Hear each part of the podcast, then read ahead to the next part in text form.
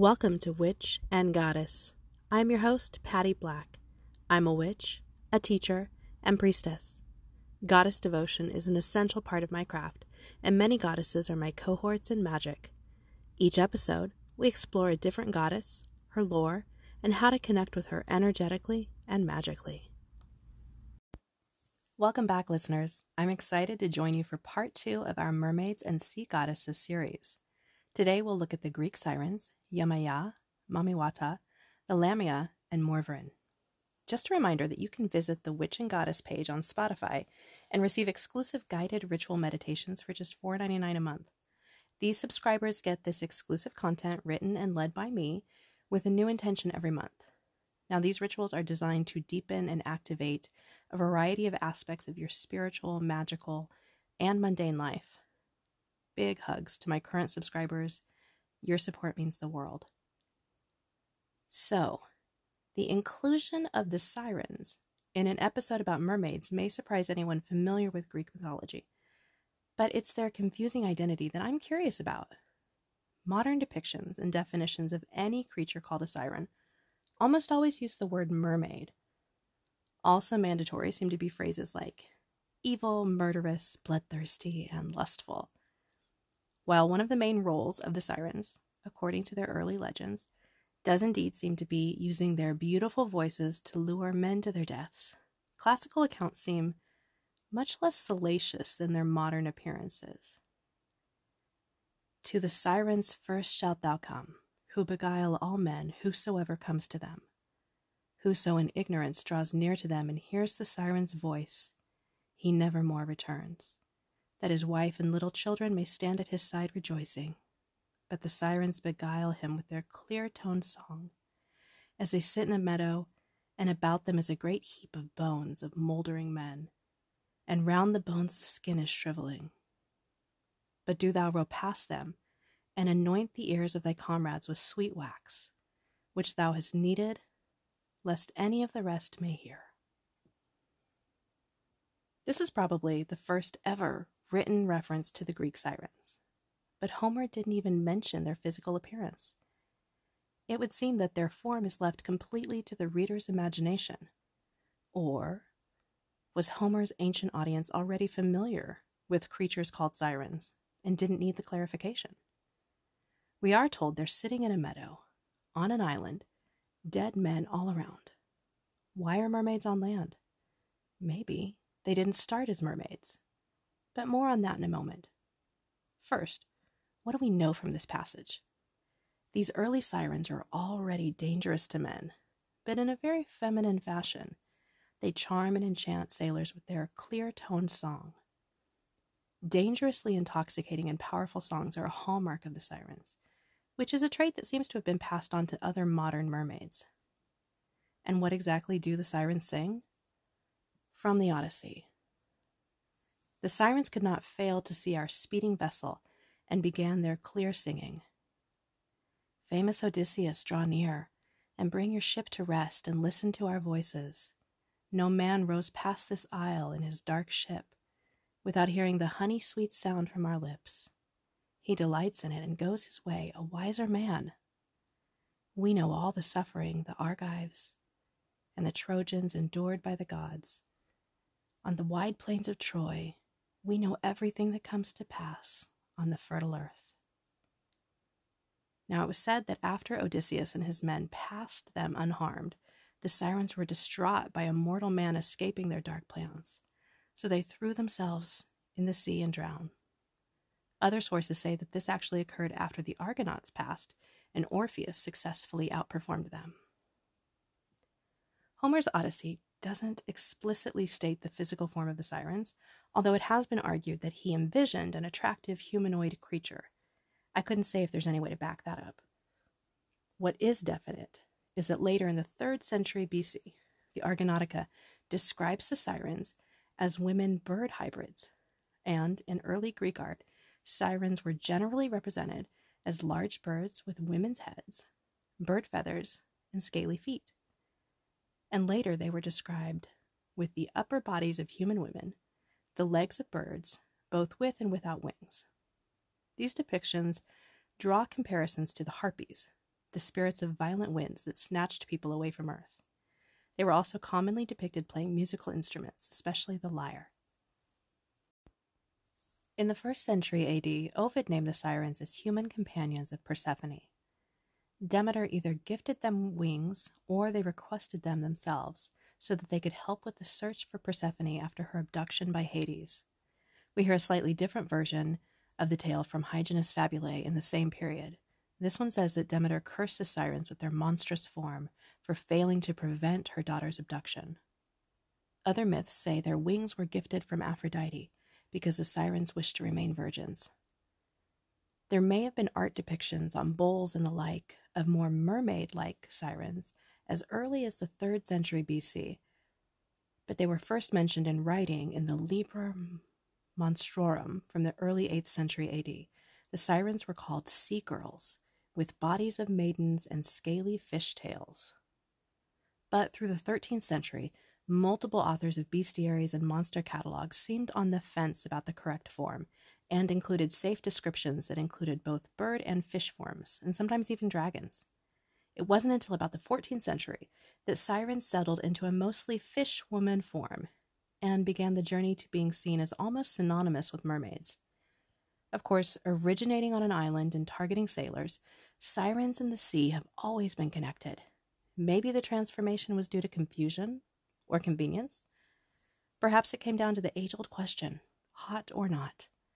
Are fish women simply more fuckable than birds? What gives classical writers? Is it the feathers? It's the feathers. My current understanding, because it's ever shifting, is that sirens are one of many, many types of spirits that have probably taken physical form at certain points throughout history. And like most spirits, they can and will take whatever form achieves their end goals. Whether to teach, frighten, or even inspire, who knows? Personally, I find the modern, bloodthirsty versions of sirens just super aspirational. I'm ready for the comments and emails. But don't you find it just a little reassuring when you see fierce female monsters? Now, there's a theory of need and purpose associated with the creation of spirits, which I also strongly relate to. In short, some people believe that gods and deities are born when humanity has a need or desire for that type of spirit or energy. Furthermore, this theory usually assumes that the most the more people believing in, envisioning, imagining, or even longing for this spirit, the stronger the spirit will be. The more they may manifest and the more they might intervene in life on earth. And because more people become aware of them through their own lens of experience and perception, this spirit will shift and adapt, taking on new traits and appearances that may better align with how their followers are experiencing them. So, this is one possible reason why different people in different historic sources can have contradictory stories and descriptions, like we see with mermaids and sirens. But back to the sinister sea girls. Some consistent themes of sirens punishment, temptation, transformation, monsters, beauty, and the fine line between the two. I don't personally work with their energy, but I can see how they would be very helpful for magical activism, disrupting patriarchal systems, and general mayhem, if that's what you're into. I would suggest approaching with respect and offerings. If you do work with the sirens, I would love to hear about it. Yemaya is a most beloved and powerful spirit who certainly deserves an episode of her own, but for now I'll share a little teaser of her rich lore, including her connection to mermaids. She's not just connected to the sea, she lives in the sea. She is the very spirit of the sea, and she is quite literally present in seawater. Yemaya's name pronunciation and spelling, physical appearance, and origin stories vary greatly between Brazil, Cuba, Haiti, and the US, but she is consistently a goddess of bodies of water. And motherhood with a capital M. She is the giver of life and considered the mother of all of the other Orishas. Orishas are divine beings or spirits of Yoruban and African diaspora religions. In her traditional Yoruban culture, she is the patron spirit of women, a mother, and a special protector of pregnant women. Yemaya is worshipped at almost any stream, creek, or well, and she is the patron deity of the largest Yoruban river, the Ogun. Some descriptions say she has never given birth, yet raised many children. Her name has been interpreted as Mother of Fish Children, alluding to the expansive nature of her role as nurturing mother of all living things. As an African river deity, she is often portrayed as a mermaid.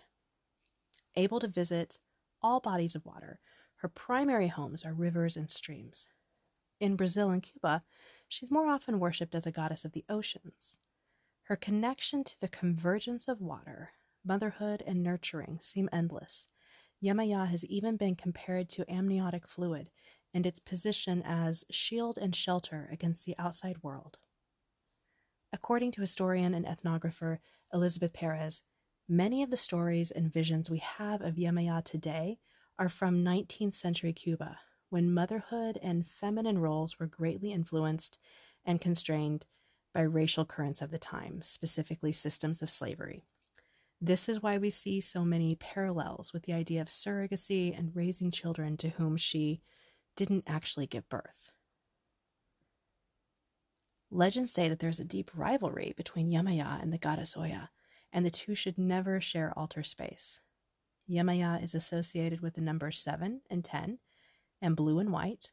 Her sacred items and offerings include pearls, silver, cowrie shells, conch shells, and doves. Offerings for her include molasses, coconut cakes, white flowers and roses, dishes, porcelain, earthenware bowls, white jars, and white metals and coins. She has multiple sacred days by location, including September 7th, December 8th, New Year's Eve, and February 2nd. Occasionally, you may see Yemaya and another water deity, Mamiwata, mentioned as the same spirit, but it's my understanding that they are usually considered distinct beings. Mamiwata sometimes refers to a type of male or female spirit that exists in the plural, but she's also commonly viewed as a specific singular female deity, a powerful goddess of Odon. Another mermaid like figure, she's often shown with a woman's upper body, often nude, and the lower body of a fish or serpent. Her popular iconography is intertwined with snake charming, and she's most frequently pictured with serpents. Her skin may sometimes be depicted as chalk white, but she's not Caucasian. She's also shown as a fair skinned black woman, usually with very long dark hair, and carrying beautiful items like combs, mirrors, and jewelry. She is a spirit of wealth who can bring good fortune and money to her followers. Beautiful, vibrant, sexual, Mamiwata is also dangerous and unpredictable. There are tales of her followers, when swimming or in water, being taken by the goddess. She carries them to her underwater realm where she may or may not allow them to leave.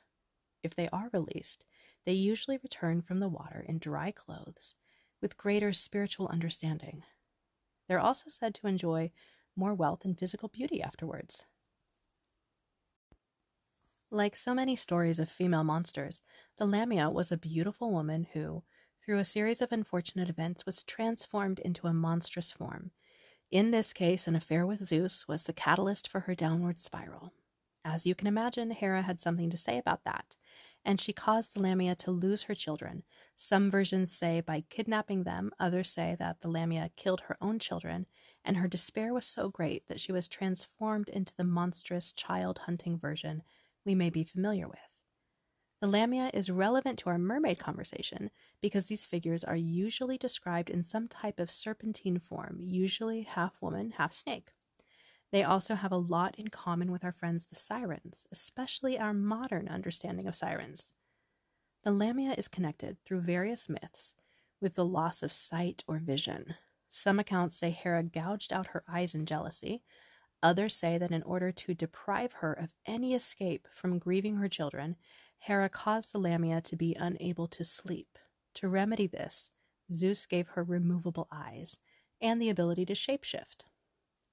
Now, the names of two other female monsters come up often in connection with the Lamia the Gorgo, or Gorgons, and the Empuse, both of whom are deeply connected to Hecate.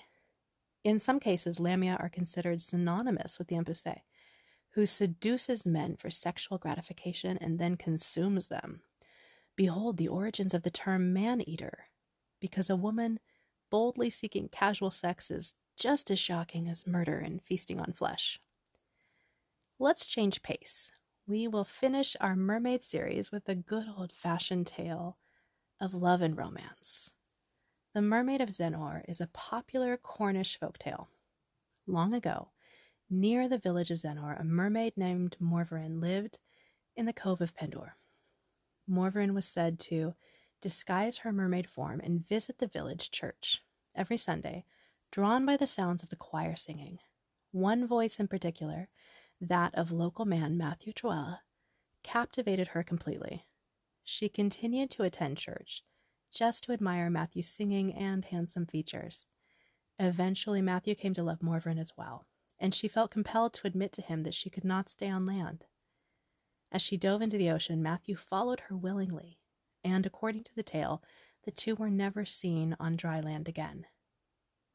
The story of Matthew and Morveren is still just as popular in Zennor today, where some say that on a calm night you might hear Matthew singing of his love for Morveren. Interestingly, in a church in Zennor is a dark, wooden pew said to be over 600 years old. On one end is a large and detailed carving of a mermaid. It's appropriately called the mermaid chair.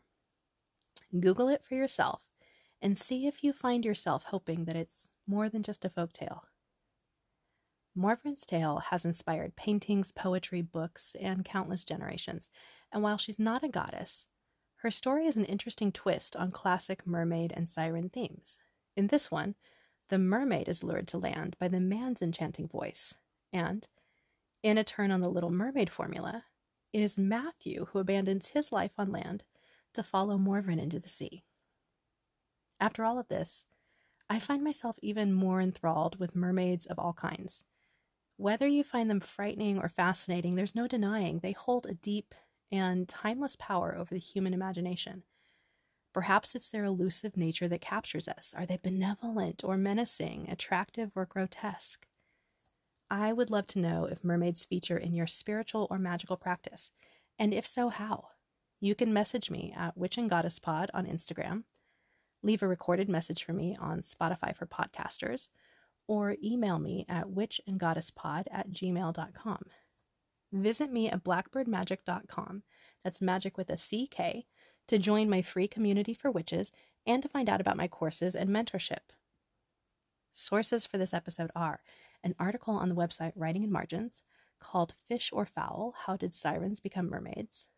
Nobody's Mammy, Yemaya as Fierce Foremother in Afro Cuban Religions by Elizabeth Perez, The New Book of Goddesses and Heroines by Patricia Monaghan, Encyclopedia of Spirits by Judika Illes, and multiple Wikipedia articles.